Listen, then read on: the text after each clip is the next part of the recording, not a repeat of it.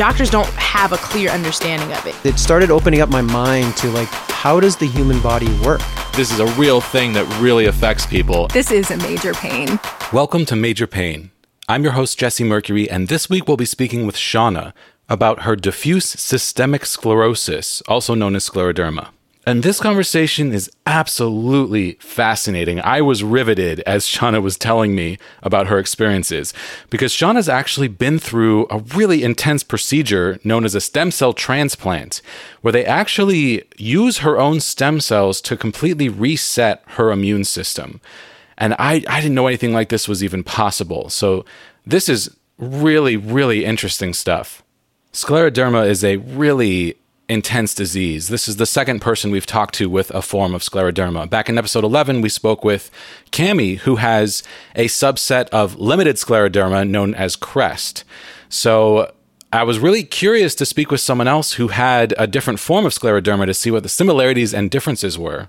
But what I wasn't expecting is to go on this journey with Shauna where we learn about this really intense procedure that she had been through, unlike anything that almost anyone in the world has experienced. It's really really incredible. So I'm so grateful to Shauna for coming on the show and sharing this with us, and very, very excited to share this one with you.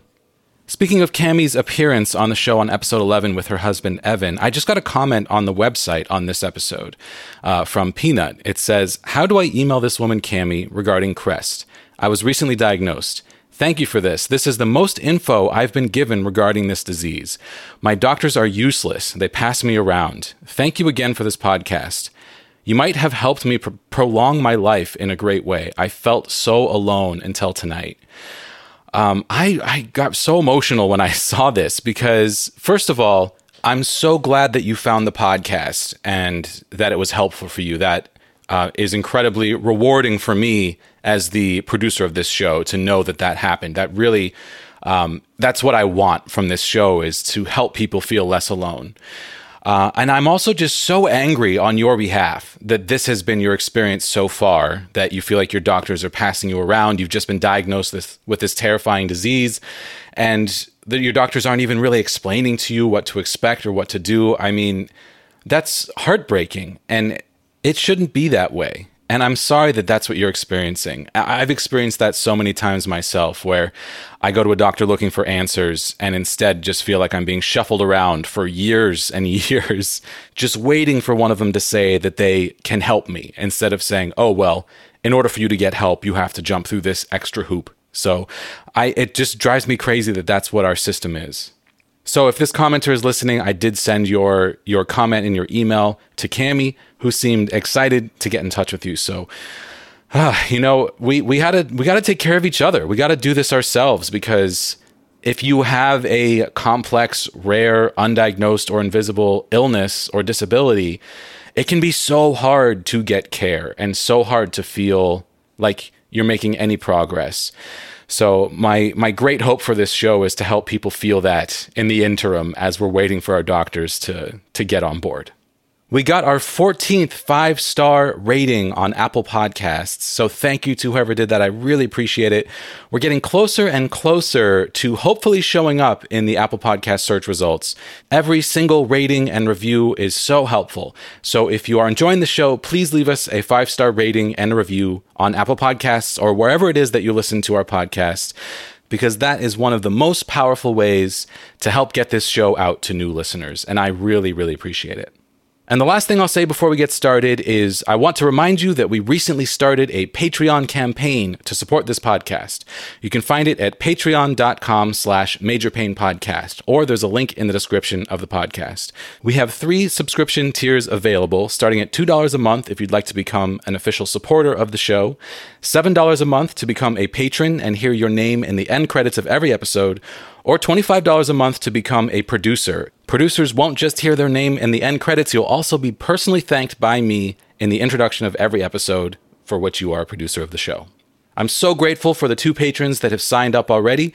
It is wonderful to have some help shouldering the financial burden of producing this show, and I really need your help to to do so and to keep this going. So, uh, check out patreon.com slash major pain podcast. And with that, it is time to jump into this incredible conversation with Shauna about diffuse scleroderma.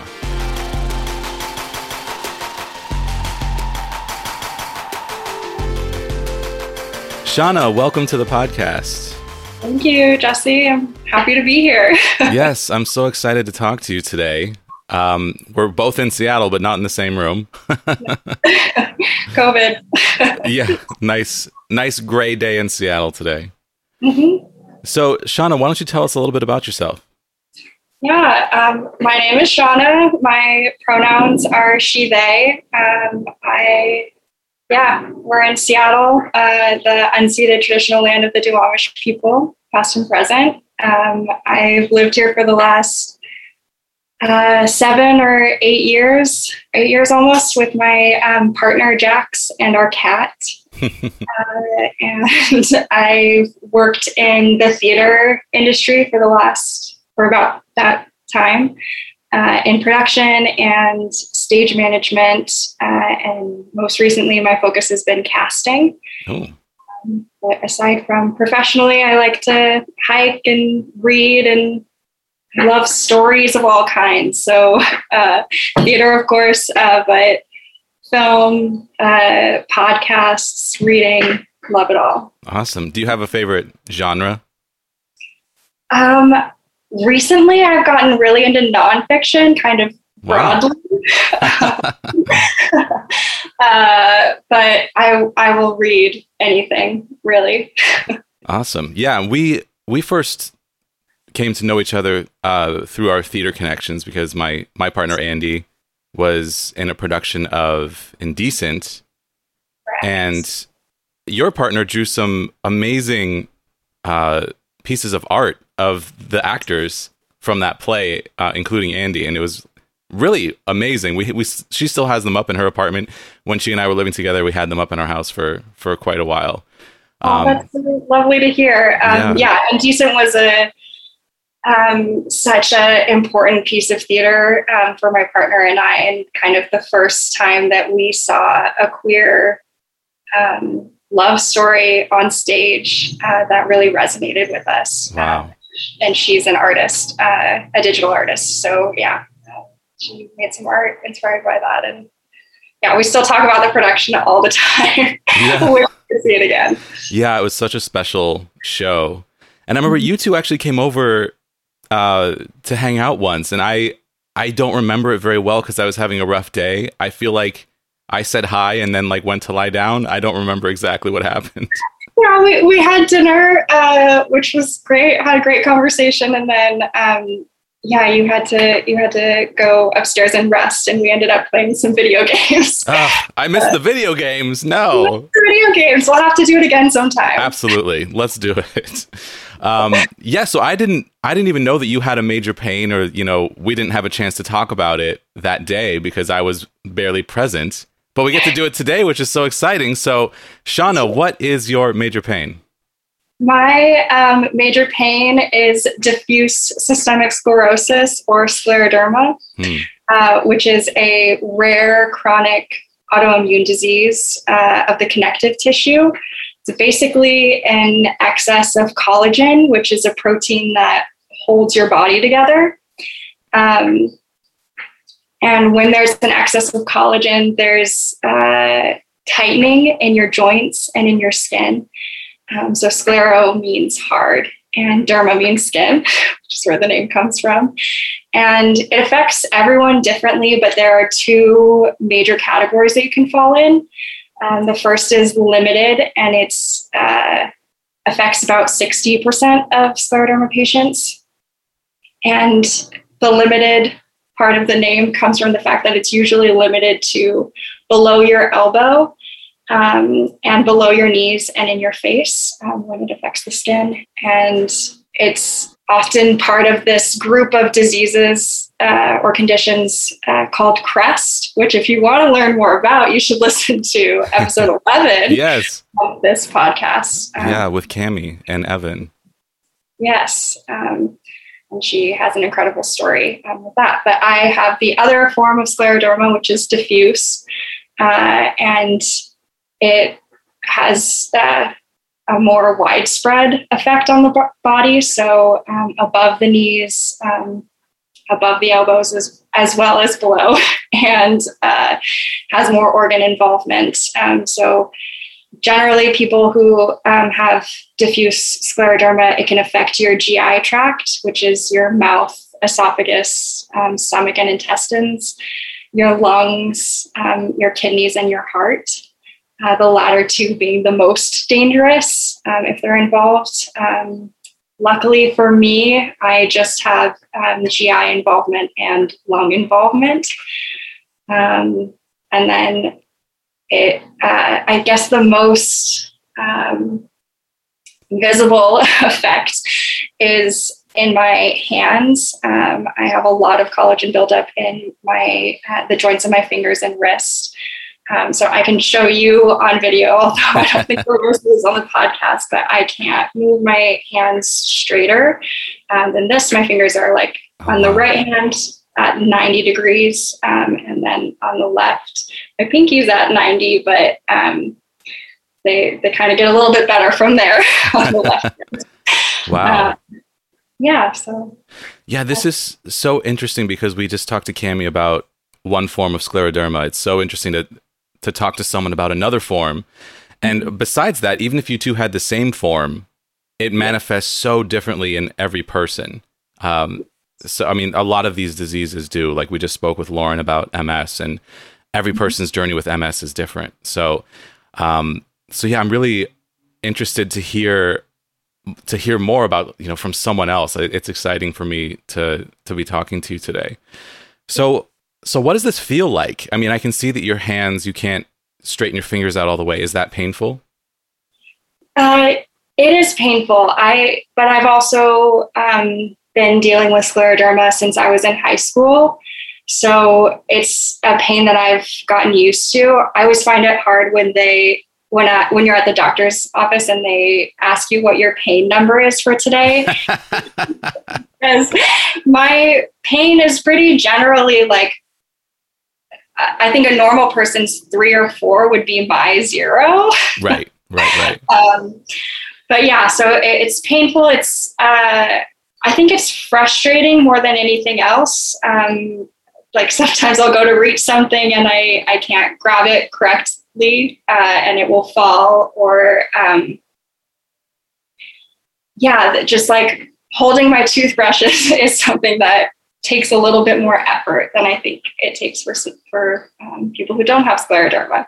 So um, it's all stuff that I've gotten used to. Uh, but I, I think when when I was first experienced this, experiencing this, it all felt very frustrating to not be able to do things like I was used to. Absolutely. So this first manifested in high school. Yeah, um, I uh, when I was a sophomore in high school, I was working at a coffee and tea shop in Colorado, and I was taking cold drinks to people, and I would notice that my fingers would get white and numb. And my godfather was a med student at the time and had been an EMT. And he also noticed and said, That looks like Raynaud's, um, which is basically poor circulation. Mm-hmm. Um, and it's it can be fairly common. And uh, there's not necessarily a set treatment, it's just something that you manage for the rest of your life. Um, and that was kind of the first sign of scleroderma.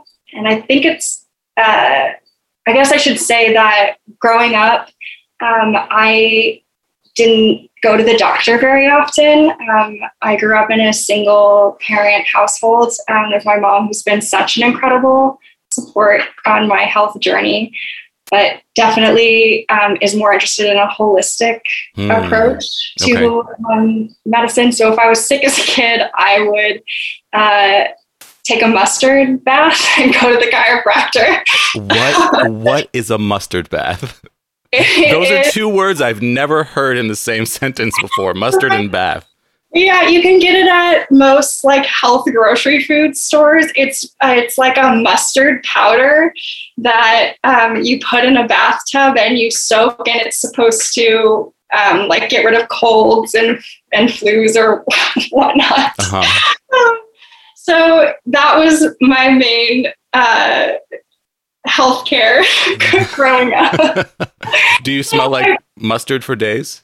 Yeah, it's it's a very strong strong smell. um, uh, but yeah, so when I when my godfather was like, I think you have Raynaud's, it, it didn't ever really occur to me that I should go to a doctor and see if see if that was the only problem. Mm. Um, but when I was uh, in college, just starting college, uh, I noticed that the Raynaud, Raynaud's was getting a little bit worse and that my fingers were starting to swell. And um, I am not a very coordinated person, and I um, had hit my hands on on the wall or something, and um, had some wounds on my knuckles that were having a really difficult time healing. And I thought maybe it had something to do with the Raynaud's, but um, didn't uh, wasn't sure.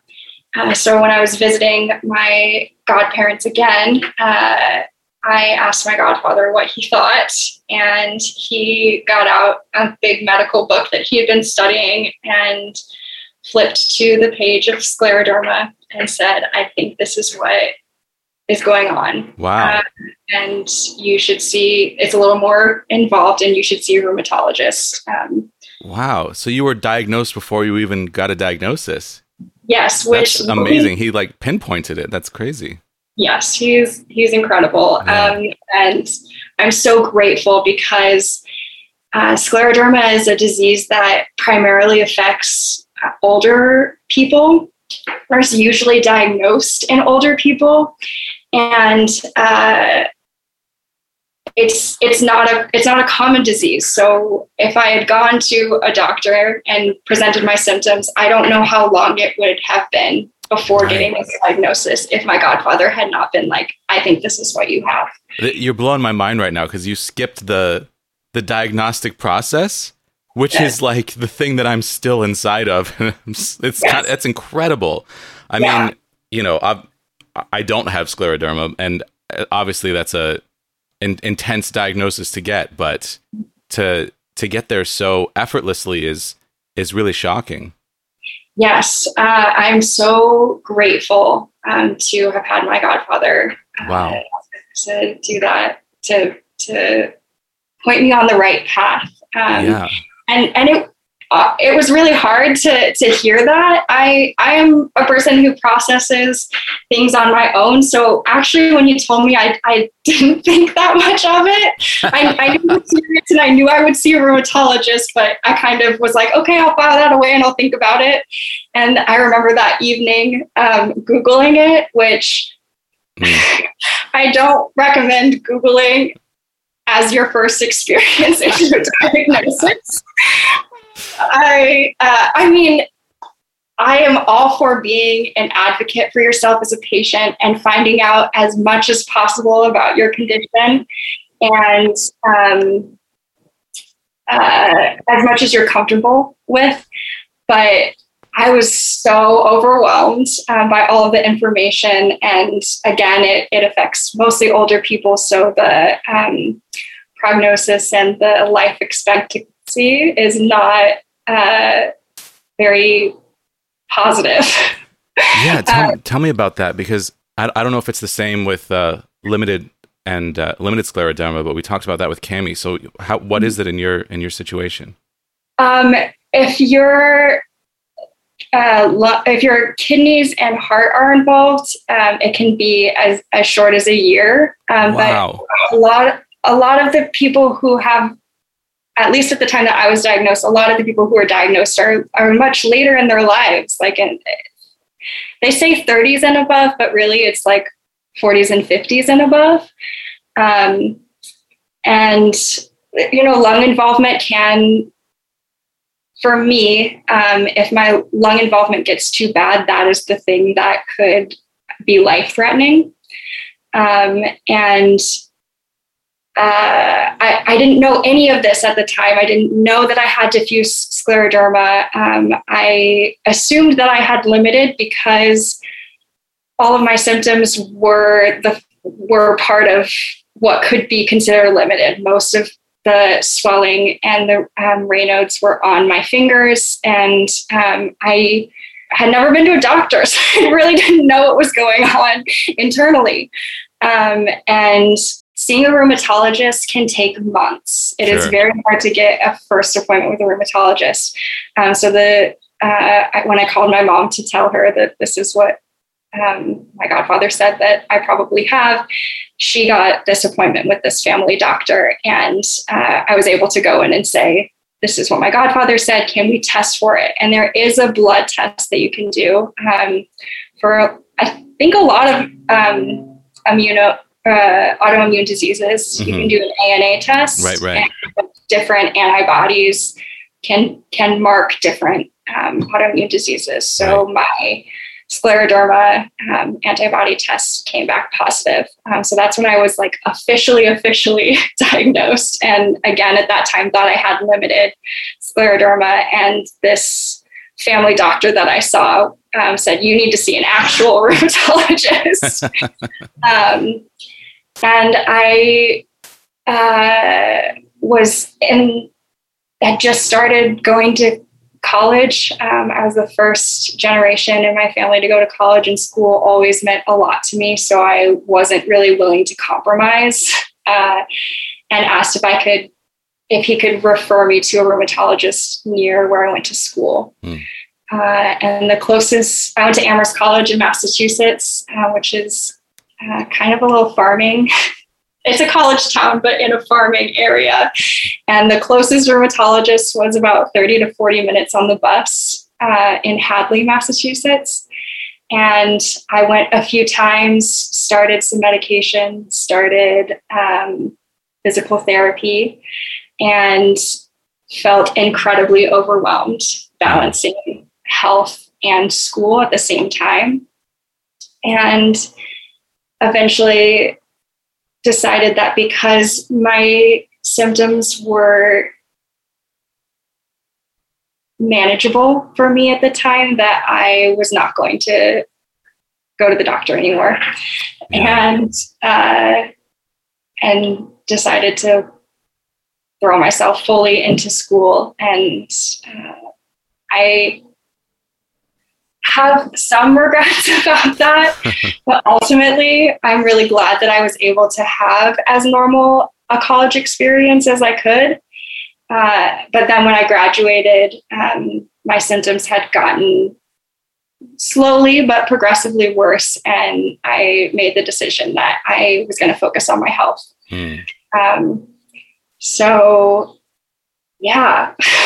I moved to the pacific northwest and uh, decided with my mom that we're going to take a two pronged approach and do the holistic side and go to Bastyr Clinic in Fremont Yeah.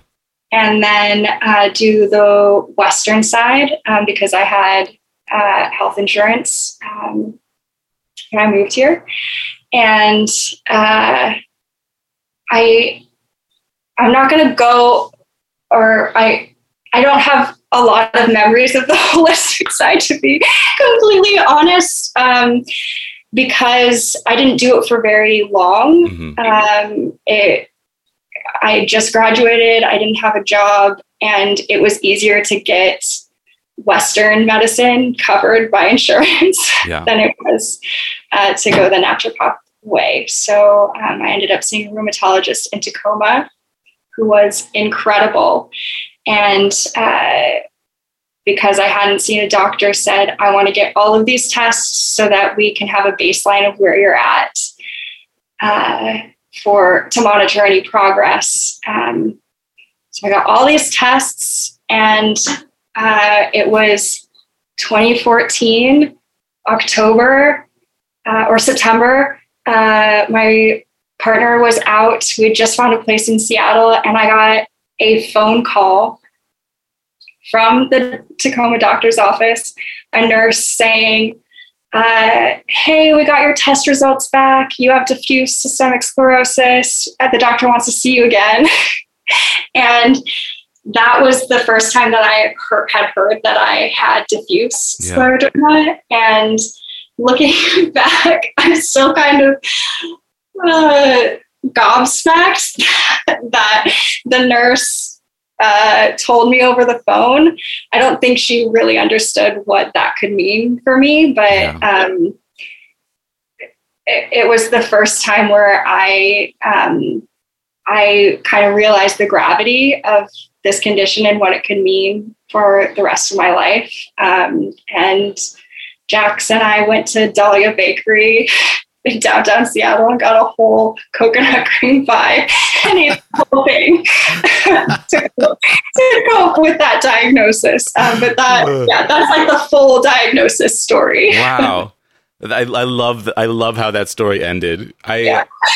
when I so I had I had testicular cancer when I was um, right before my 30th birthday.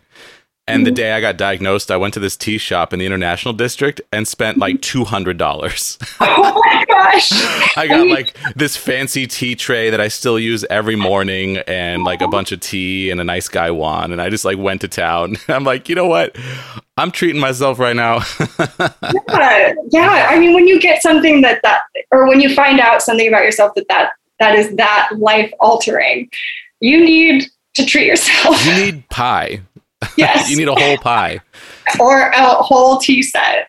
exactly. Yeah. You just need you need the thing that you have been wanting and haven't spent money on. Of course I had a job back then, so it was a little easier, but um yeah, wow. So I'm I'm curious to hear about the transition from naturopathic to western medicine and mm-hmm. not to, you know, I've had a lot of experience with naturopathic medicine as well, and there's definitely been things that were super helpful inside of it, but there was other things that were really unhelpful, and I feel like it's really hard to navigate that world. Um, but it sounds like you kind of grew up in that world and then found yourself in the Western medicine side of things. So I'm curious to hear a little bit about your perspective on that. Yeah, um, I I'm really grateful to have grown up with the holistic side of things because I do think that um, your diet and your lifestyle choices have can greatly impact your your health. Um, but growing up, like my mom was always into organic foods, and I've been a vegetarian for years. So um, I I kind of already had had the um, some of the benefits of, of the naturopathic side uh, as as practices in my life already. Um, so it kind of made the switch to Western medicine easier. I didn't have to go through and make all of these changes in my life because they were already there. Um, that said, naturopathic medicine is, is a lot more than just just diet and lifestyle. Um, I, I've done muscle testing. Mm. Um, tried lots of different herbs. Um, I've done uh, acupuncture uh, on and off for years, um, and I've I've found them all to be helpful. But I think that for me, Western medicine has uh, garnered more results. Honestly, mm-hmm. yeah, yeah. Well, you're you're in such a rare position. You have a rare disease. Yes. And th- this is the side of Western medicine where if you can get a diagnosis for something rare and there is anything, any treatment or any options that you can do, um, it can be so life changing, you know, versus like in on the naturopathic side, there, you know, I, I love that you bring up the diet on the naturopathic side because I, I think that food is medicine in a lot of ways. Like what you put in your body is huge as far as your overall health is concerned. And this is true for everybody. And I think it's so interesting that, um, you know, I was just talking to Mira about this a couple episodes ago about like holes in the Western medicine system, which is that they don't look at your body as a whole. They look at the tiny specific thing, you know, that that that specialist looks at. So like your rheumatologist is looking um, at this one condition, but not necessarily as your your body as a whole. Whereas mm when you go to a naturopath, those are going to be day one questions of like you know what is your diet and exercise, and I mean the doctor will probably ask you that as well, but a, a naturopath is going to go more in depth as far as um, you know what you're eating and how you treat yourself and the holistic picture of yourself um, of your body as a whole. Um, and western medicine could definitely use some of that like that would definitely be helpful.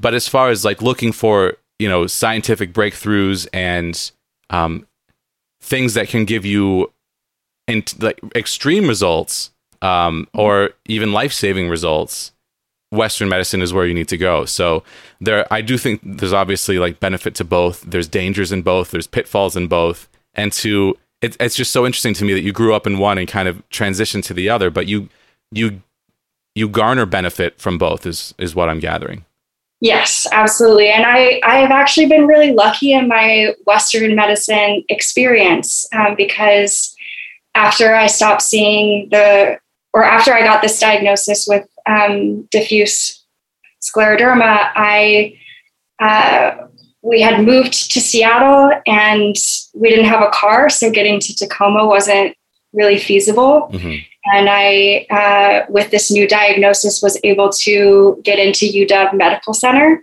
Mm. Uh, they have the Center for Interstitial Lung Disease, uh, which has a specific clinic for scleroderma patients where you can see um, a rheumatologist and a pulmonologist, so a lung doctor as well, um, at the same time, at the same appointment. Um, wow. So, and I've seen the same duo since then. Um, I, have had the same pulmonologist and rheumatologist my my whole time at UW, uh, and it's been so helpful to have to know that I have two doctors who specialize in something very specific working together on um, my case that has those two specific things intertwined. That's, that's amazing. Yeah, I'm, you you commented on the Major Pain website um, mm-hmm. talking about this as well. I, you just reminded me that you mentioned that you were going to UW as well. Um, I keep saying this over and over, but if you if you are having a hard time in the Western medical system, go to a teaching hospital like the University absolutely. of Washington. Yeah, absolutely. So okay, so once you got this diagnosis, how did your life change? Uh, and part of that question is like, what are the um, treatment options that you were given? Um, yeah, so one of those first things that I learned when you Google scleroderma is that there is no set treatment plan. Um, that there is no cure. There's there's no set treatment plan. There's no um, there's nothing that has been proven to work for everyone. Uh, it's a lot of symptom management. Um, so when I started seeing my team at uh, UW, we started to try different medications. And kind of the first thing um, that happened was looking for an immunosuppressant that would work. Um, I, I'm not a doctor, but the way that I understand autoimmune diseases is that in a um, healthy immune system, your uh, immune cells are there to fight off um, viruses and to keep you healthy. And when you have an autoimmune disease, your immune system is overactive and uh, starts attacking itself. Yeah. So the the first um, medications that we tried were immunosuppressants to to um, stop it being overactive. And the first one that I tried um, is a drug called methotrexate, which is um, technically chemotherapy in a pill. And um, I was on it for about six months and I was not feeling great. I was super nauseous. Um, and part of my regular care um, as a scleroderma, patient is to get pulmonary function tests every three to six months to measure how well my lungs are doing. And my lung numbers uh, took a big dip while I was on another methotrexate, and um, my rheumatologist uh, decided to switch to a different medication, which is uh, called CellCept or mycophenolate. And uh, it is not a chemotherapy, but it's another immunosuppressant. Uh, I'm still on that medication. Uh, it's it's worked fairly well with minimal side effects for me. Uh, there's still some like nausea that I deal with. Um, but other than that, I don't notice a lot. Uh, when I first went on it, um, it wasn't, uh, my lung numbers were still fluctuating, and we weren't sure if this was going to be um, the right choice for me. So, my doctor also recommended um, infusions of I think it's called Rituxan, which again, another immuno immunosuppressant, and they are six-hour infusions Oh, that uh, have that you get um, two doses of every six months. wow. So, uh, yes.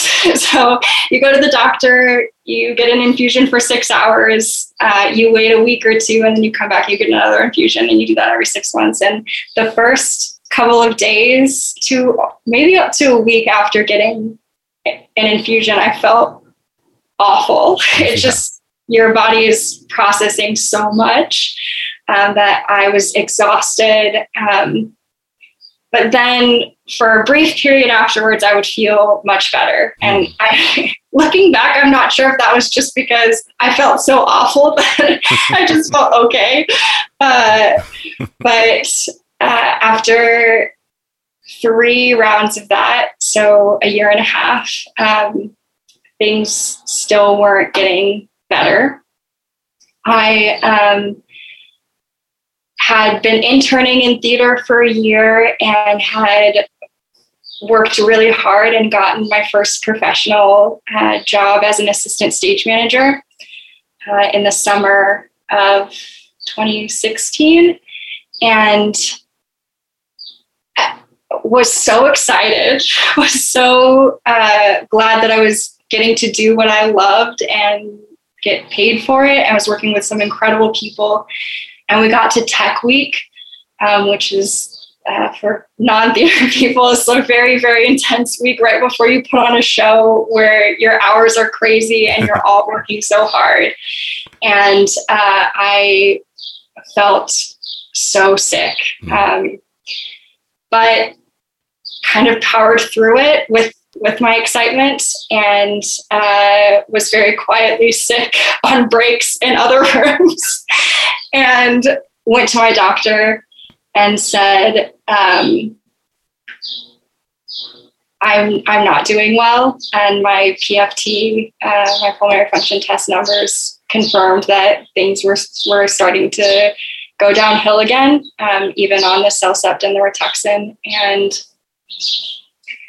that's when my doctor uh, brought up this possibility of a stem cell transplant. Oh wow. Okay, we're back. We had to close a window because birds were birds wanted to be a part of the podcast.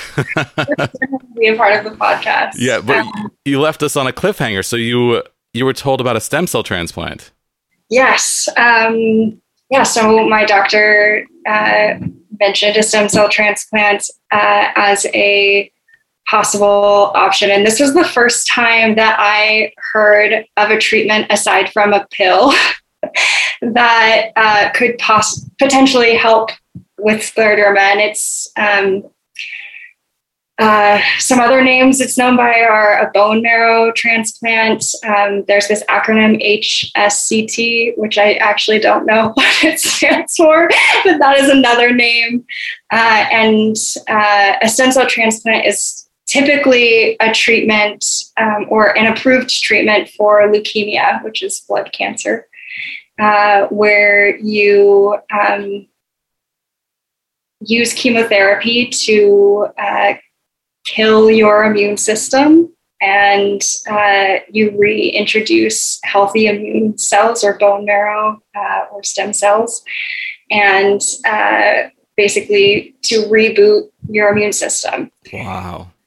Which Amazing. it is incredible that uh, that this is a, a potential treatment. Um, so uh, I did some research into it and decided that this was something that I wanted to try. I was so excited to get something Yeah.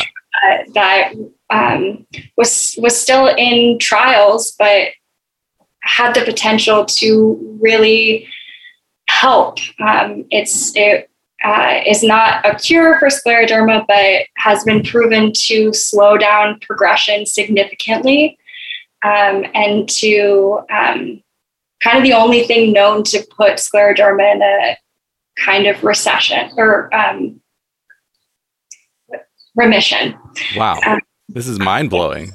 Yes. Uh, so I um, told my doctor this was something that I was very interested in, and he wrote a referral to um, a trial, the STAT trial that was happening as a partnership between UW, Seattle Cancer Care Alliance, and Fred Hutch.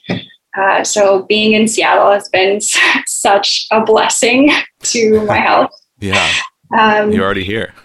yes, exactly. And it took, uh, so that was around September of, of 2016, and it took until December to get an appointment to see uh, the doctor who was running that trial. And uh, in December, I had a three hour appointment with this doctor uh, and my, my mom and my partner. And he answered every question we had, took us through the whole process, took me through my case. Uh, as, as far uh, up until that point, and it is the most thorough I've ever had a doctor be. He's he wrote like a 60 page letter afterwards to go over everything that he had gone over. So I had it in writing. Oh wow. Um, and I felt so um, safe and and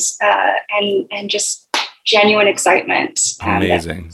this was amazing. a possibility for me. Um, and and things uh, after that appointment I, I decided that yes this is something that i want to pursue um, it took another um, five months or so to get it actually scheduled um, and my symptoms continued to get worse um, i started having a lot of difficulty um, swallowing which is not a pleasant sensation um, I was visiting my God family again, and um, this is kind of forewarning. This is kind of a gross story, but it's it's also very funny. Now I'm excited. my um, God family is Russian, and we're having a more traditional Russian breakfast, which is just bread. And cheese slices and meat, which I, I, don't eat meat, but I was eating some bread and cheese. And um, my uh, my god family they have kids and those kids are my god kids um, one at the time one was um, three years old and uh, and the other one was five or six. And we're eating breakfast. I am having difficulty swallowing this piece of bread and cheese. And usually i just take a sip of water and i'm able to get it down. This was the first time that that did not work. Um, I stood up and started to panic a little bit. Uh, was walking around, went to the sink, um, was kind of like flailing a little bit.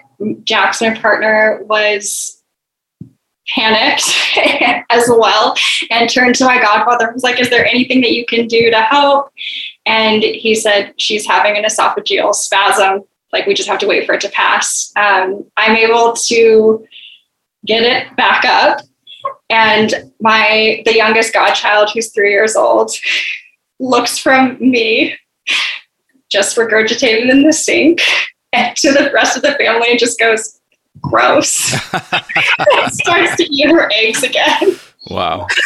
um, so, yeah, uh, that that was the first uh, really scary swallowing incident that I had um, that just made it more clear that I needed this stem cell transplant. Mm-hmm. Um, that this was uh, hopefully going to be the thing that was going to help um, help treat this disease. So in April of uh, 2017, I started the stem cell process, which is uh, long and intense. um, it starts with a month of tests uh, through Seattle Cancer Care Alliance and UW Medical Center, where they get a baseline of everything, um, particularly for scleroderma patients, because it can affect so many parts of your body. They want to make sure that you are um, healthy enough to go through such an intense process. Um, So I I got um, I had a physical exam. I had tubes and tubes and tubes and tubes of blood work. um, I had uh, heart monitors, uh, EKG, chest CT, more PFTs. Um, I had the worst test I have ever had in my entire life, which is an esophagram. Ooh. You know what this is? I've never heard of it. So it is to att- is to test your esophagus to see how your muscles are working. Um, it, it can also be known as a barium swallow. Hmm. They put you on this. Um, you stand on this machine, basically, um, that you're you're strapped to, um, and they there's a um, ultrasound or uh, X-ray ab- above you uh, or on your esophagus, and they give you this uh, liquid to drink called barium, which is basically liquid chalk. It's white. It I think it's more like liquid concrete. it's so gross and bad.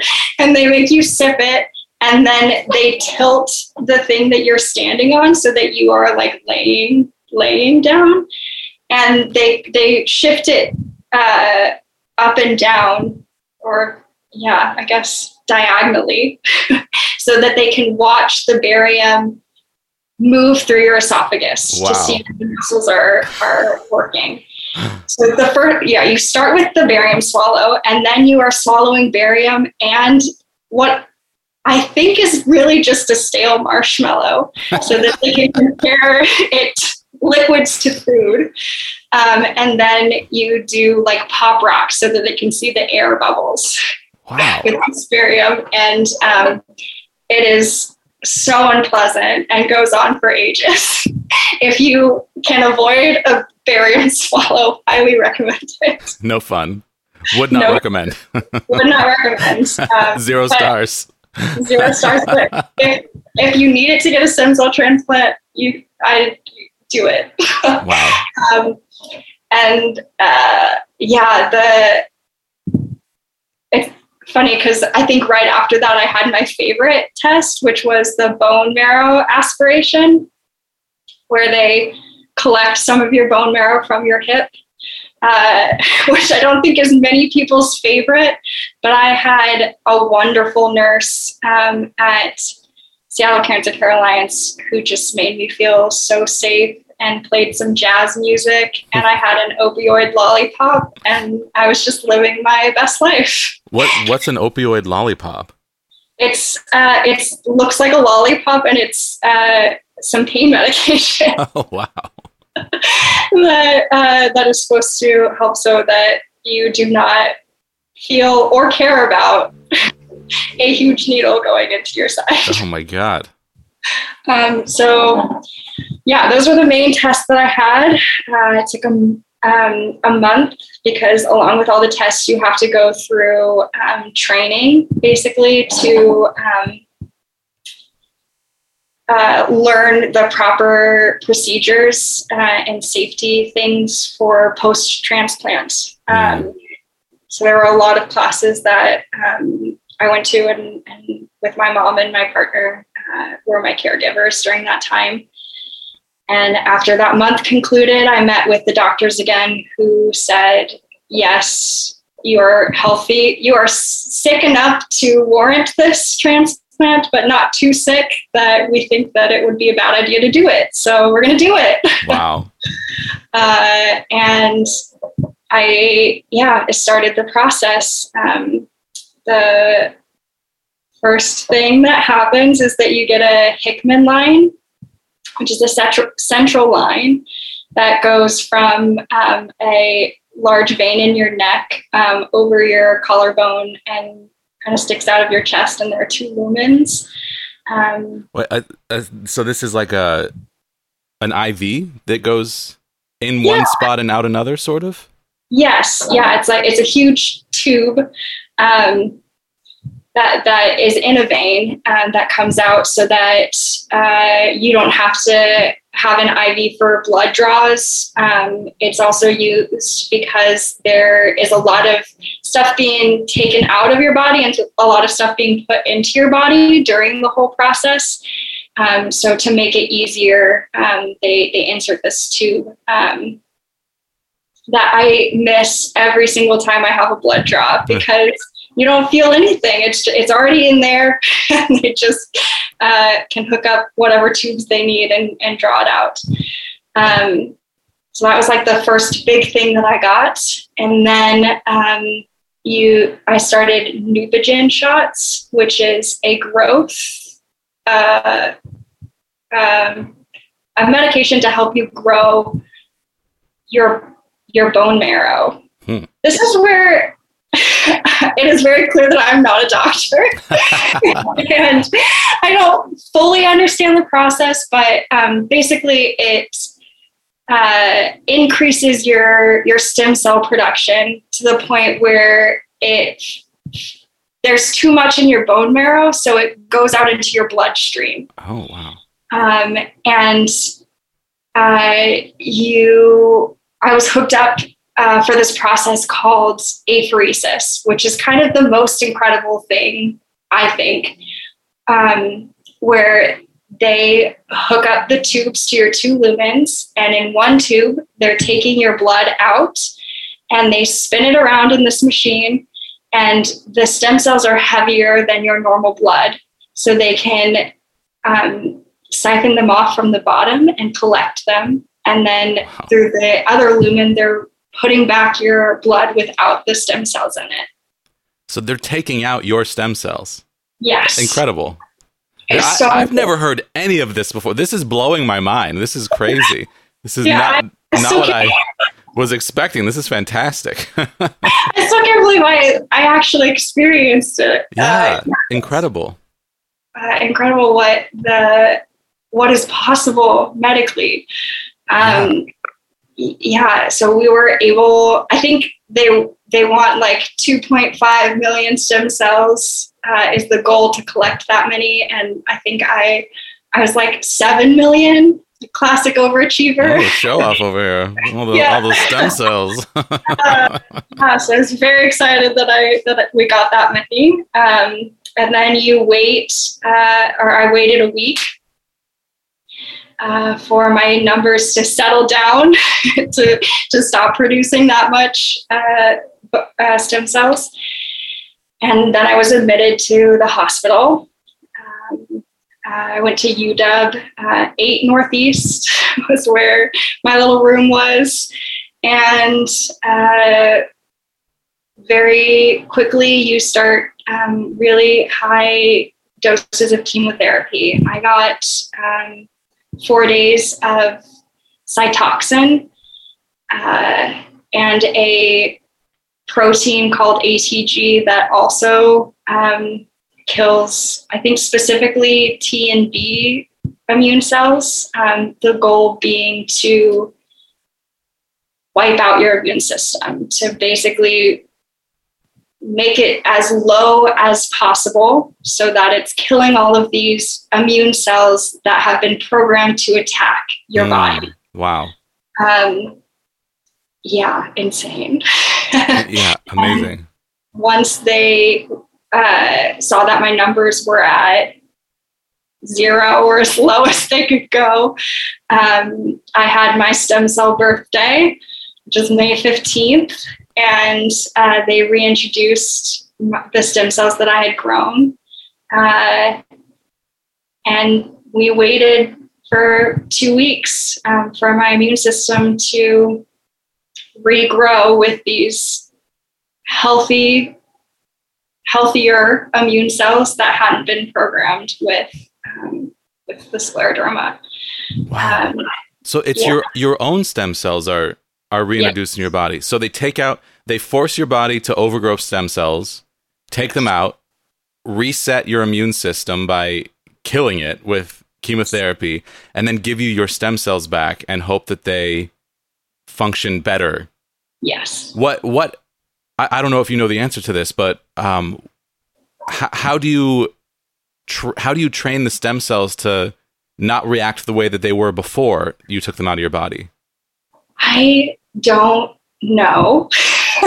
I assume that it has something to do with, um, well, a lot of research um, or uh, a common thing belief that is held in the autoimmune community is that um, an autoimmune disease is can be triggered by something Hmm. a stressful event in your life or um, Or a virus? a virus yes um, so or even like uh, can genetic defects play any role in that? We or do we just don't Yeah. know?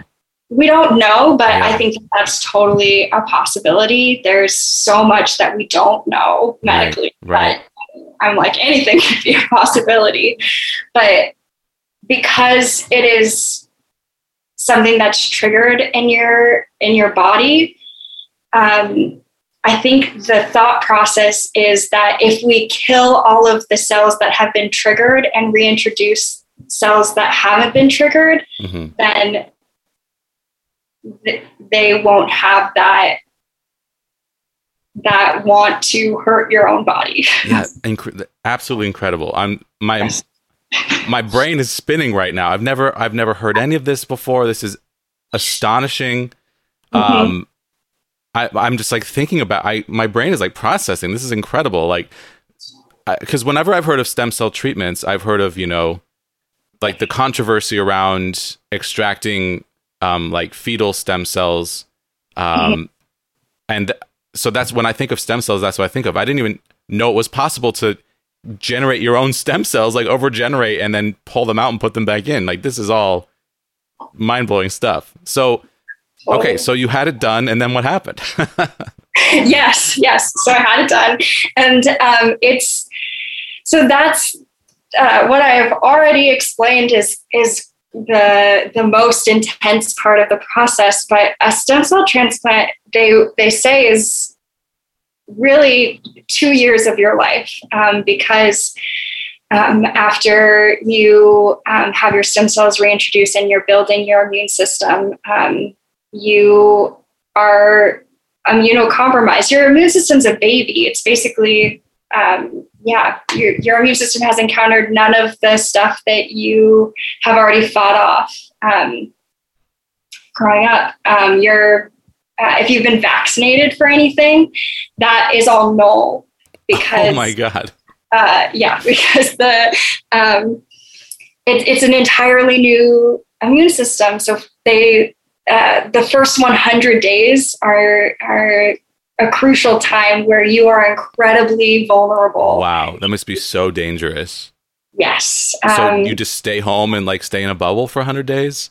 basically. Wow. Um, yeah, we. Uh, there, I, that's what the classes are um, about mostly uh, before transplant are to prepare you for the steps that you have to take. Um, I felt very prepared um, for COVID because I already knew what it was like to have to go through life with a mask on, um, to sanitize constantly. Um, there were certain foods that I wasn't allowed to eat, um, like uh, anything from uh, the bulk bins. It Hmm. could uh, is uh, you're more at risk of um, germs Wow. uh, being in there, or um, certain fruits that potentially could have chemicals that weren't um, going to jive well with my new uh, immune system. I just I had to be very very careful um, for the first 100 days. Um, I still was getting tests um, daily and then weekly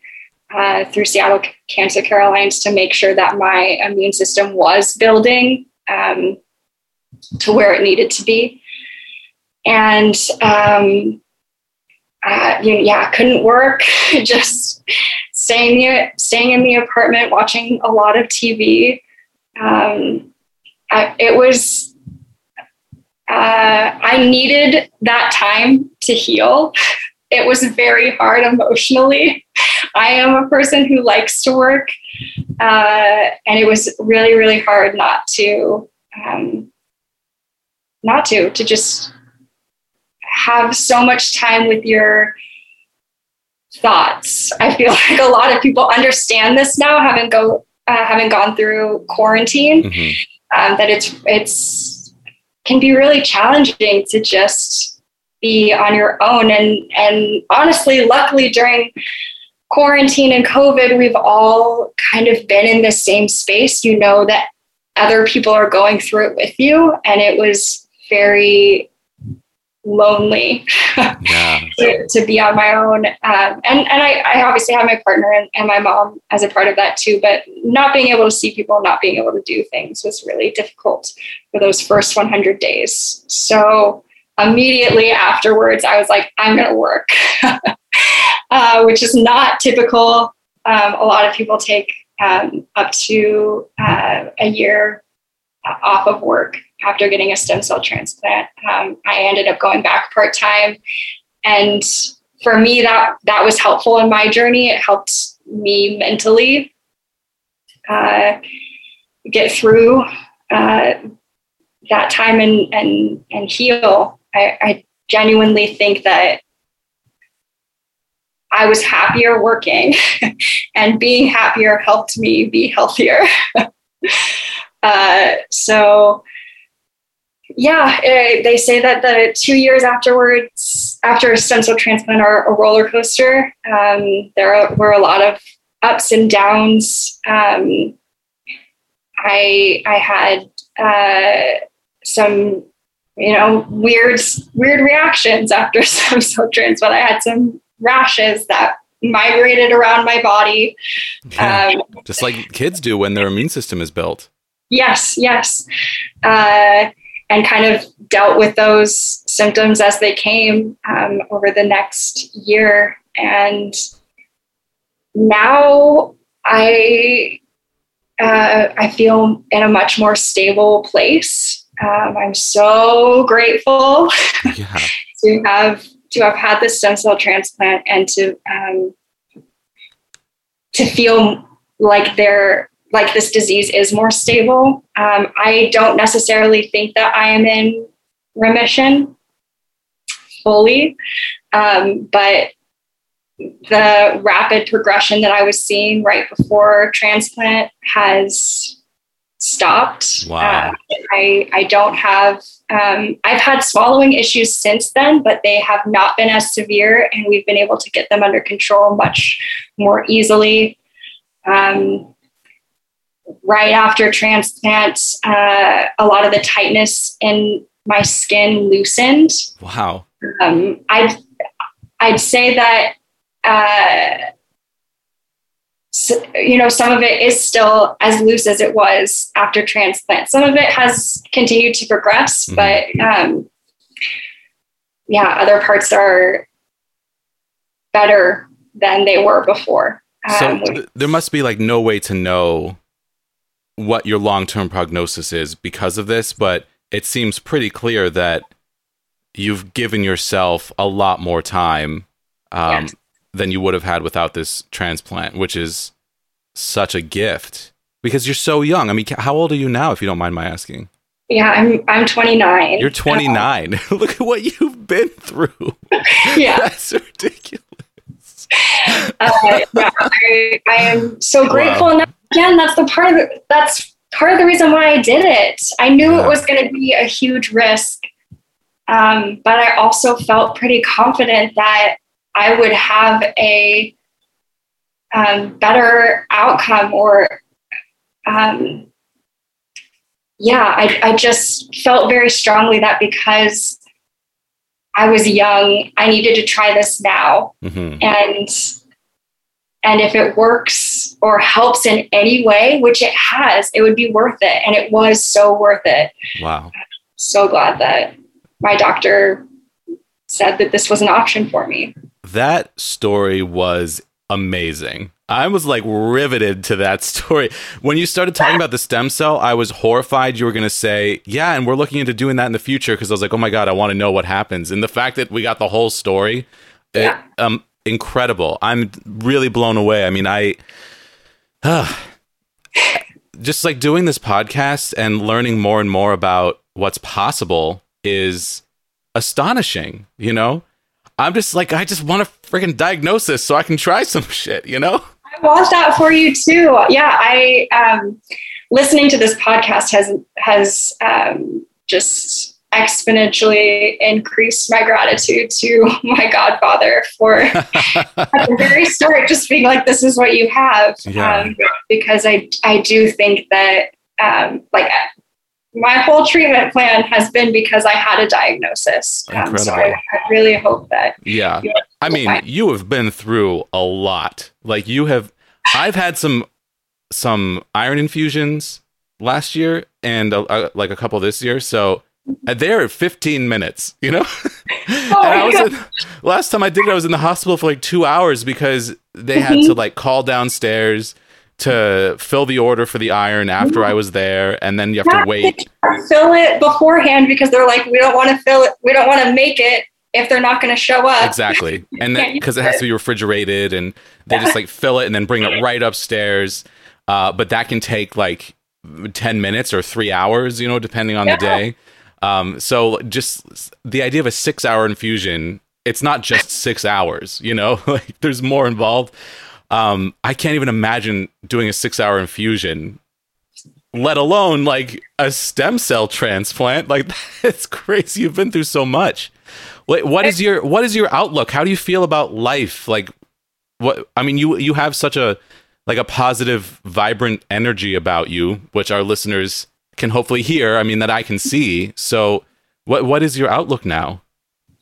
Um, yeah, I, I, having a chronic autoimmune disease is so weird because I obviously would not wish this on anyone ever.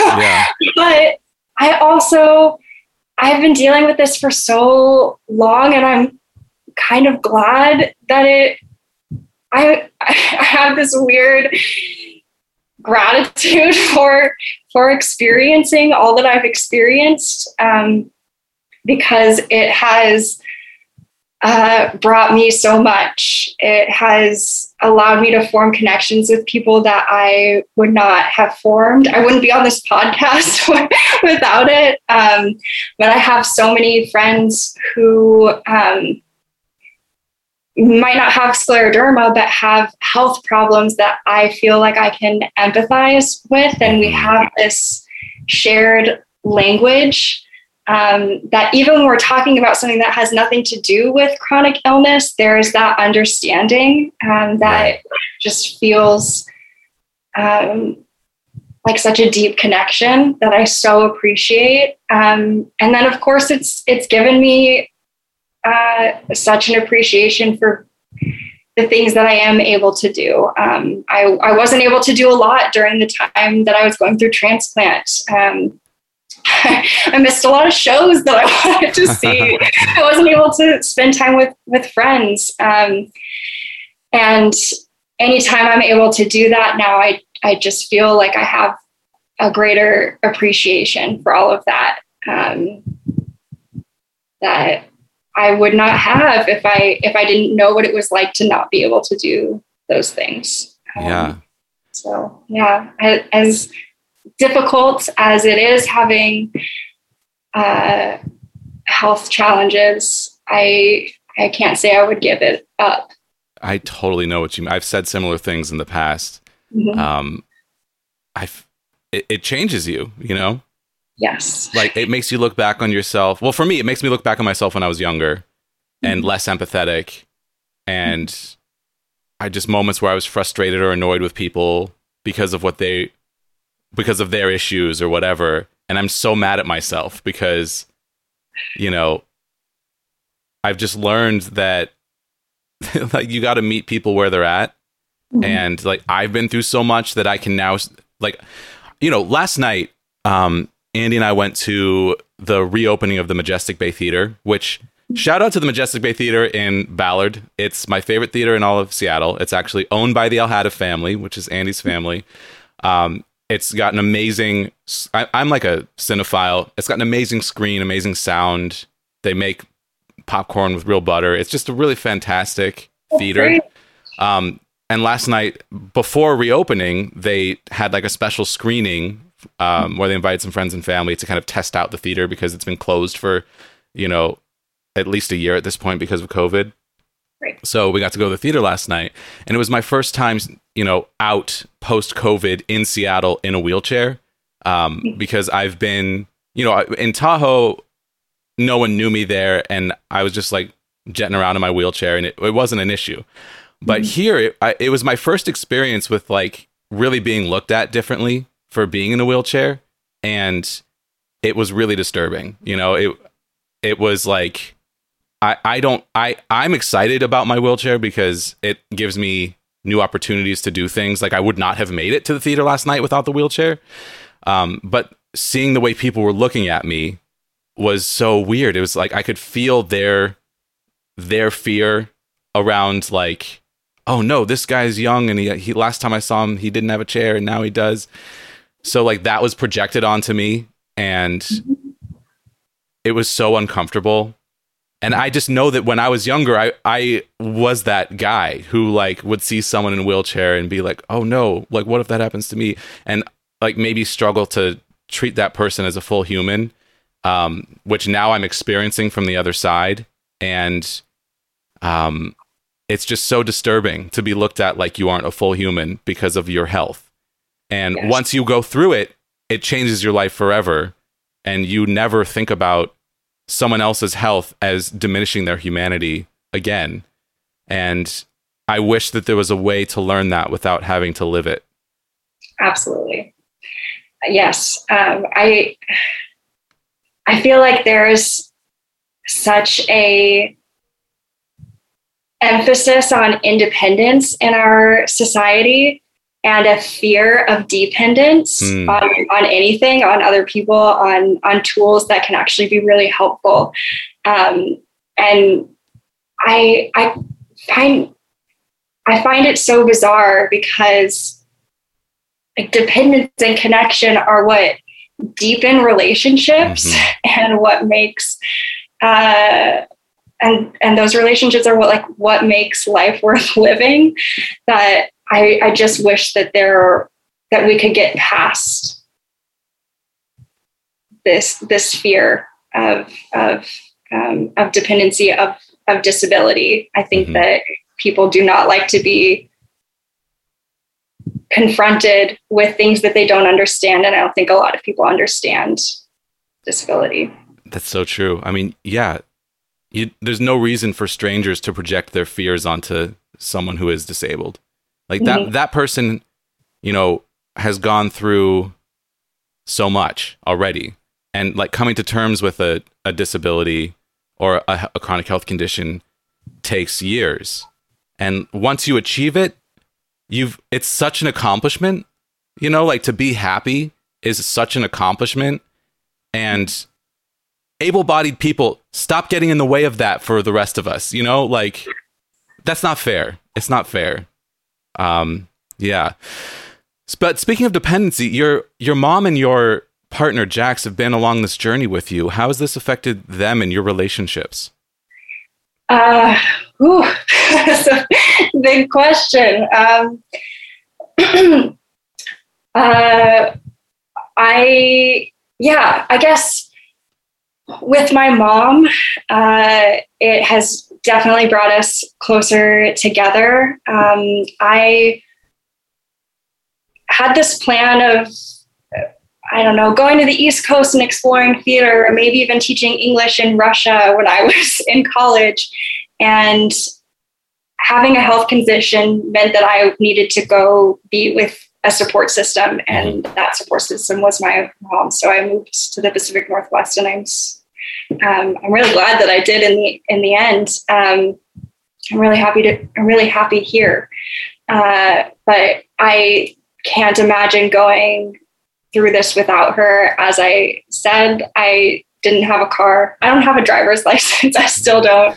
um, so I, I was very dependent on on her helping me out and helping me get to appointments. Um, and uh, yeah, I'm I'm just so so so so thankful to have family close um, during this whole process. Uh, and then in terms of my relationship with Jax, we um, we've been together. We've known each other for I think eleven years. Um, we've only uh, been together for only, geez, like eight of those. so she's been here uh, through most of the process, and um, I can confidently say that I would not be here without her and um, her support uh, and her, uh, yeah, just love. Yeah. uh, I I cannot speak more highly of of Jax. Um, they've been the perfect caregiver. Um, they're a massage therapist. Ooh. Uh, Score. yes, also, like I always try to to um, to balance it because I know that the, they're doing that at work. Who wants to come home and do what you're doing at work at home? So I I try to uh, to make sure that I'm not taking advantage of that. But yes, Jax is always offering um, massages. Has massaged my hands for years, um, which which helps with the stiffness. Um, I, I'm not going to say that it's a walk in the park. Um, there's definitely uh, compromises that have to be made um, on, on both ends. Uh, there's a lot of guilt that comes with having health problems uh, and being with somebody who doesn't have the same health challenges. and yeah, yeah, yeah. yes, uh, uh, but communication is is key, and um, and compromise, making sure that uh, that I that I'm offering, that I have stuff to offer too, that um, that if I'm having a good day and my hands are feeling good, that like I can offer a massage to Jax and and flip the roles a little bit. Um, but yeah, I uh, I think that finding, creating, building a support system is so important, and I um, I'm so lucky to have both my mom and my partner who have been on most of this journey with me. Absolutely. So, what medications are you on now? Are you still on immunosuppressant drugs? Yes, I uh, I am still on CellCept. Um, I briefly went off during the transplant um, because chemotherapy really takes care of suppressing your immune system. Uh, but right afterwards, I was put uh, back on and continue on that, um, which uh, definitely has a lot of um, creates some challenges still. Um, I, I am immunocompromised. We are in a global mm-hmm. pandemic. Um, and uh, yeah, um, in terms of vaccination, there's a lot of research that's happening now, but when when vaccines were first being tested, they were tested on people who had working immune systems. So right. there isn't a lot known about how effective um, vaccines are for people who have different immune systems. Um, for me, I have I was vaccinated. I got my two shots, um, and uh, my rheumatologist uh, said, you know, he doesn't recommend this for most healthy people, but um, for immunocompromised people, he was willing to test me to see if I formed antibodies. Right. Um, and my test came back uh, and basically said that I did not, that I that the antibodies were not created, um, which has felt uh, really hard.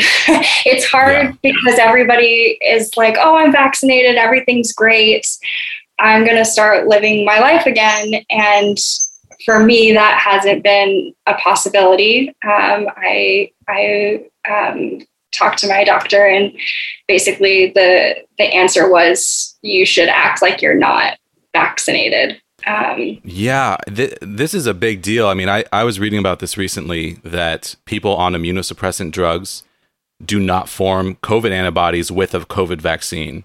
Uh, mm-hmm. th- there's new research coming out now that that is the case. We have proof positive of that right here. I mean, that happened to you. Um, and you are the reason why everyone else needs to get vaccinated because yeah. You you got vaccinated and it doesn't work for you because of the medication you're on to deal with scleroderma. So the only way that you can go out in the world is if everyone else gets vaccinated. Like this is what we are talking about with herd immunity. It's like you know, the vast majority of people need to get vaccinated in order for the people who can't get vaccinated to be safe. So, yes. getting vaccinated is not just about protecting yourself, it's about protecting other people, including you, Shauna, including you. Like, we are, pro- everyone who's got vaccinated is helping to protect you. So, yeah. um, you know, I'm vaccinated. I'm now getting back out in the world. I went to a movie with no mask on last night and it felt amazing. I mean, of course, there were like everyone who was there was also vaccinated, which was great. Um, and the science is overwhelmingly showing that vaccines are safe and effective. And yes, there are risks. There, there are, you know, a very small number of people who have had adverse reactions to the vaccine, and that is horrible. And I, those individual people are people, you know, and like we can't overlook that. But we can also say that the COVID is so much more dangerous, you know, and like COVID is a, a rampaging virus that has taken down the entire world. Uh, so for me, my my thought process has been, um, you know, my my body is not normal. I was a little nervous to get the vaccine, but I felt like the the fear of getting COVID and the, the chance that COVID could do some real harm to me is very high. So the chance that the vaccine could do harm was very low, and I went with the the better chances for myself, and I'm very glad that I did. And it, you know, this is an individual choice for everybody, but um, I, you know, I I just think about you and like the people who can't get vaccinated, and I feel very passionately that those that are willing to shoulder to shoulder that should. But that's that's me. That's my personal thing you know? Everyone do what you want.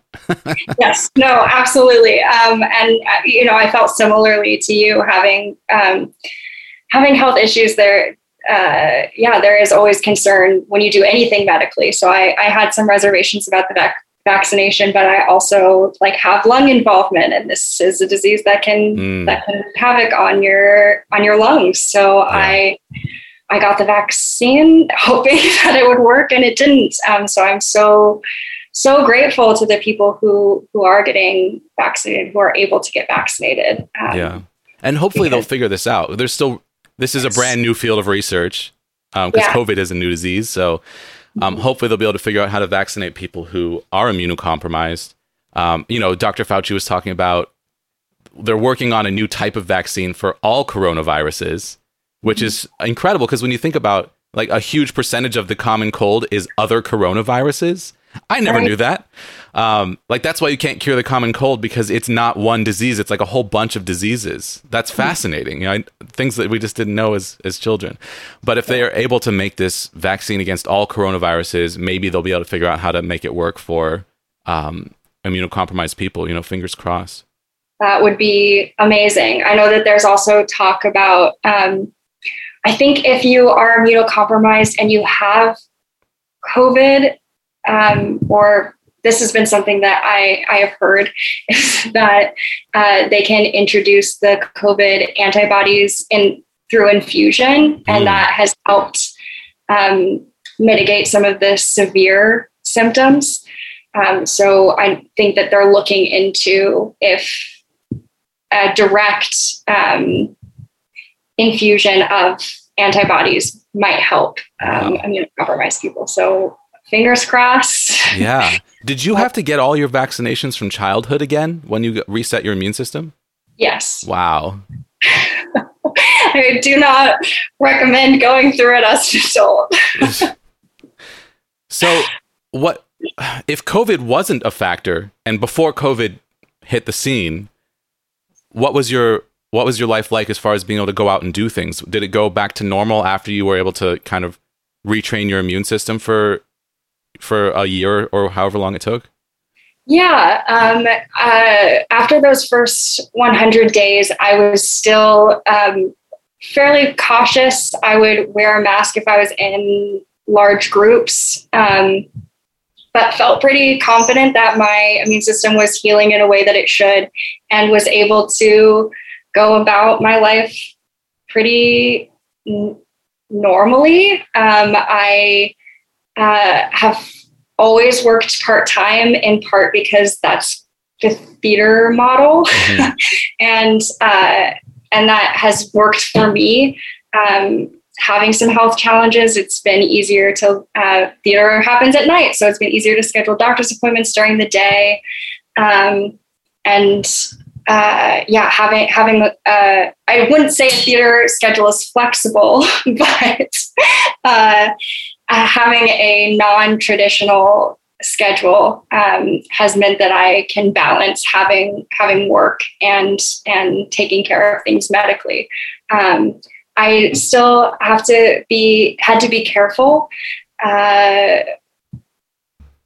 having being immunocompromised in a non-COVID world still means that you it is more easy for you to get the common cold, for you to get the flu. Um, at one point, I got shingles, um, which was horrible uh, because I was under a lot of stress and immunocompromised. Um, and typically, when you're immunocompromised, it's also harder for you to get better. Mm-hmm. Um, so, a cold might last a couple of days for somebody, and for me, it would last uh, a week to two weeks.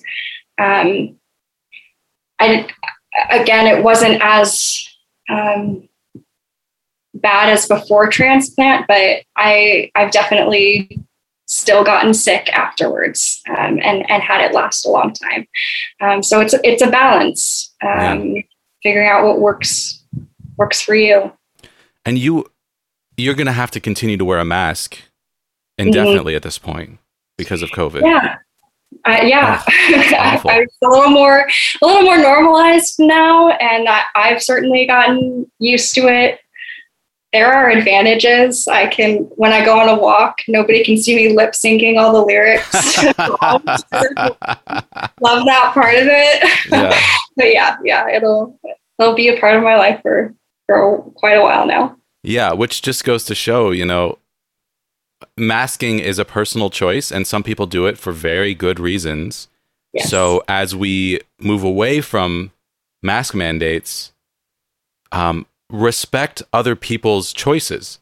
If someone else around you is masking, that's fine. It doesn't affect you. If someone else around you asks you to mask around them, that's fine. You know, like yeah. they have a reason to ask, and you don't you don't need them to explain everything to you every time, you know, it, because in order to understand why, you know, you need to wear a mask takes this whole hour and a half conversation. And it's not fair for everyone in your life to expect that of you yeah. all the time. So, yeah, I've been thinking about this a lot because I, you know, when we went to Tahoe, no one was wearing masks because Nevada opened before Washington State. And Washington State is now open as of like two days ago. So, um, when I was in Nevada, it was like this crash course in taking the mask off, and I was thrilled. You know, I, am fully vaccinated. I feel um, I I trust my vaccine, and I was I was just like, great. I'm just going to take my mask off, you know? And I just kind of went for it. And it felt really great. And I was so excited about it. And then coming back to Seattle and putting the mask back on for a couple days before Seattle opened up was a little hard, you know? It's like, oh man, I just got this this freedom back because you know just driving around the street and seeing people's faces is so different. We're just not used to it at this point. But all of that considered like if any of my friends asked me to wear a mask for any reason i would absolutely do it. And it wouldn't be a question. It would just be a sure you know? Like absolutely. And i i don't know. I mean this whole thing has gotten so wrapped up in politics that we're losing sight of the individuality of it. And everyone's choice is different. Everyone's experience is different. And that's fine. That's okay. You know like we don't all have to think the same thing or act the same way. We're all individual people. And like some people are just going to never get a vaccine. And they might have really good reasons for that. And that's okay too you know? So i don't know. The the whole thing has just been so bizarre. And it's so it's really clarifying for me personally to hear your story and to understand your need for a mask because it really solidifies my belief that um, if someone asks you to wear a mask, do it, you know? And if someone wears a mask and you don't, and they don't say anything about you not wearing a mask, that's fine. Don't say anything about them wearing a mask. It's fine. You know, they're doing what they want to do. It's totally fine. Um, yeah, it's, it's such a bizarre time to be alive and a scary time to be chronically ill. Yes. Yeah, I feel like this pandemic has uh, put, for me, has exposed the ableism in the world so uh, with such clarity in a lot of ways. Um, I just remember at the beginning of the pandemic when there wasn't uh, we didn't really know what was going on, um, except that this virus was um, having the worst effects on older people who were sick and people with disabilities. And it seemed like people were, were okay with that. uh, and that's, I still, even now, with the mask mandates being lifted and with um, restrictions being lifted, the priority is always on healthy people. Mm. And um, while that is the majority of people, anyone can get sick at any time. Um, and and COVID doesn't discriminate, and COVID becomes a long term can yes. become a long term uh, chronic illness. Um, Absolutely. It can turn you into one of us in a second. Yeah. yes. Uh, and so I, I, don't wish that on anyone, but. I, uh, I do wish that there was more empathy hmm. and that the focus was on making it safe for the people who are the most vulnerable because totally. it's a really scary position to be in and and and we've had to deal with so much throughout our lives uh, that um, this uh, this just feels like one more difficult thing to, I know. to get through that doesn't have to be that way. Yeah, some cultures focus on taking care of each other and some cult- cultures focus on taking care of yourself. And we have gone too far in the direction of taking care of yourself first and not taking care of each other. And this is like a global thing. Like we are all on this planet together. We all need to take care of each other, you know?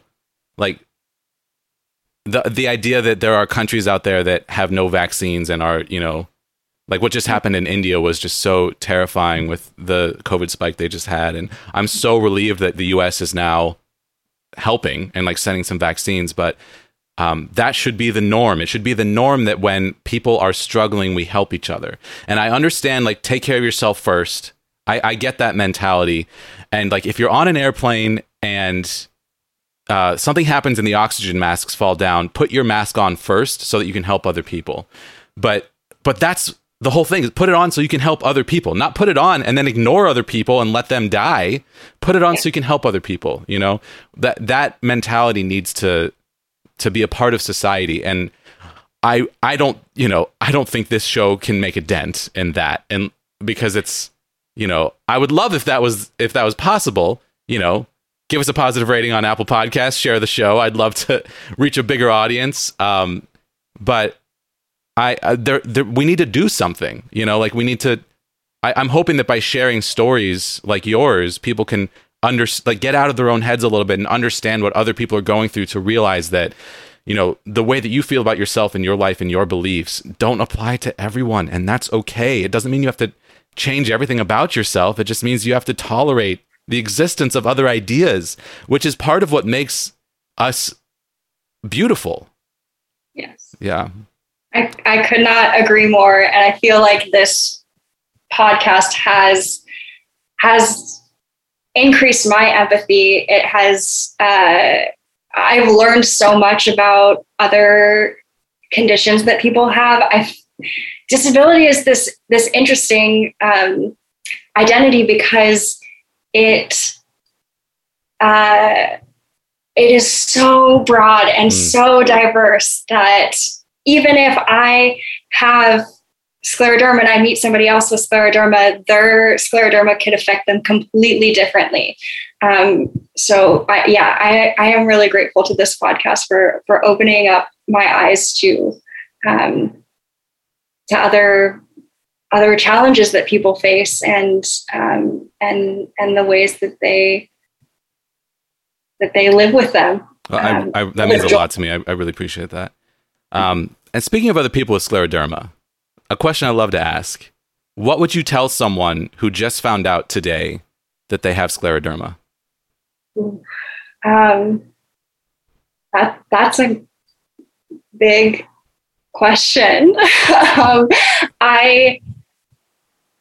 uh, there's this quote. It's the opening line of um, Anna Karenina, which is that um, I, you know I'm paraphrasing, but every happy family is happy in the same way. Every unhappy family is unhappy in a unique way, and I feel that way about uh, chronic health conditions. Um, is that everybody's journey is so individual mm-hmm. that it is really hard to give um, advice. Uh, so I guess more broadly speaking, is that uh, if uh, I, th- I, think I mentioned this earlier, but um, finding, building, creating a community and a support system is something that has been so helpful for me. Uh, and I have had to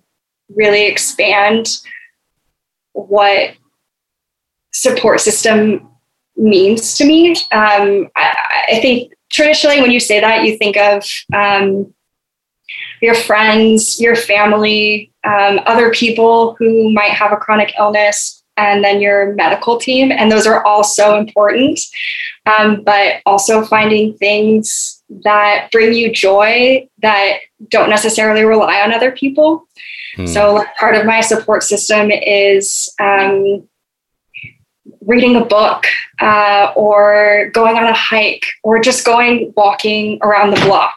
Um, something that is easy for me to do on my own that I know will help help me uh, get out of a rut if I'm mm stuck in it. Um, I think that's been my saving grace is, yeah. is, is expanding and building my support system and, and finding people who are um, uh, well, I guess just, yeah, finding your community. And um, community can be more than just people you know directly, but um, online resources. Like if you're listening to this podcast, you you have found a part of the community, a part of my my support system. Um, uh, there's this uh, disability advocate, Alice Wong, um, who's on uh, Twitter, who uh, compiled this book of personal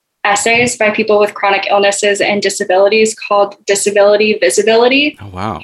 Uh, and reading that has was so helpful um, for feeling less alone uh, and you know, I follow Alice on Twitter and she's constantly sharing stories of other people um, across the disability st- spectrum um, that like bring me joy or or open my eyes every day.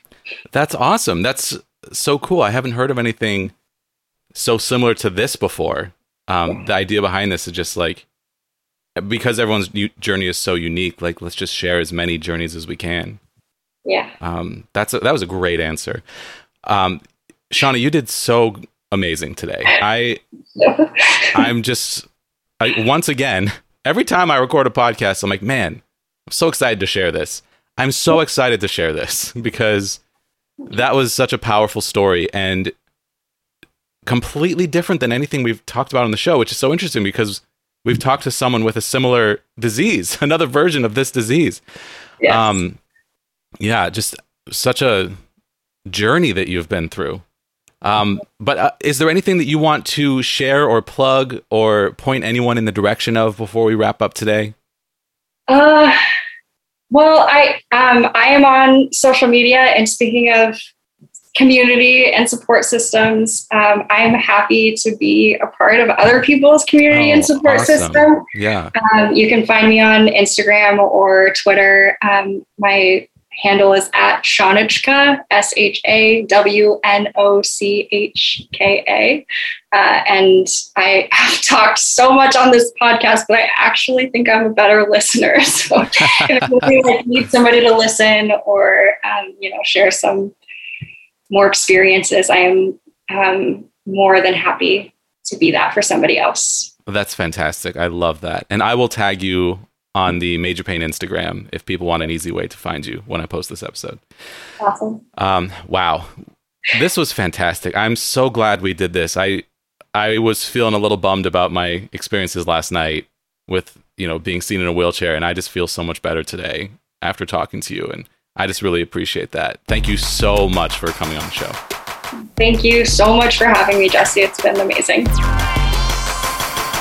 Thanks for listening to this episode of Major Pain. I'm Jesse Mercury, your host and the producer of this podcast. Artwork by Egg Salad Salad. Our theme music is the song Time Machine from my sci fi synth pop album, available at jessemercury.bandcamp.com. Send your thoughts or questions to our email address, majorpainpodcast at gmail.com. You can also use that address to find us on PayPal. Tips are greatly appreciated. Don't forget to leave a positive rating and review on Apple Podcasts or the podcast platform of your choice. Find more information about this show or leave a comment on any episode at our website, majorpainpodcast.com. Major Pain is supported by listeners on Patreon. Thank you to all of our $2 a month supporters, our $7 per month patrons, including Naomi Adele Smith, and our future producers at $25 per month. Learn more at patreon.com slash majorpainpodcast.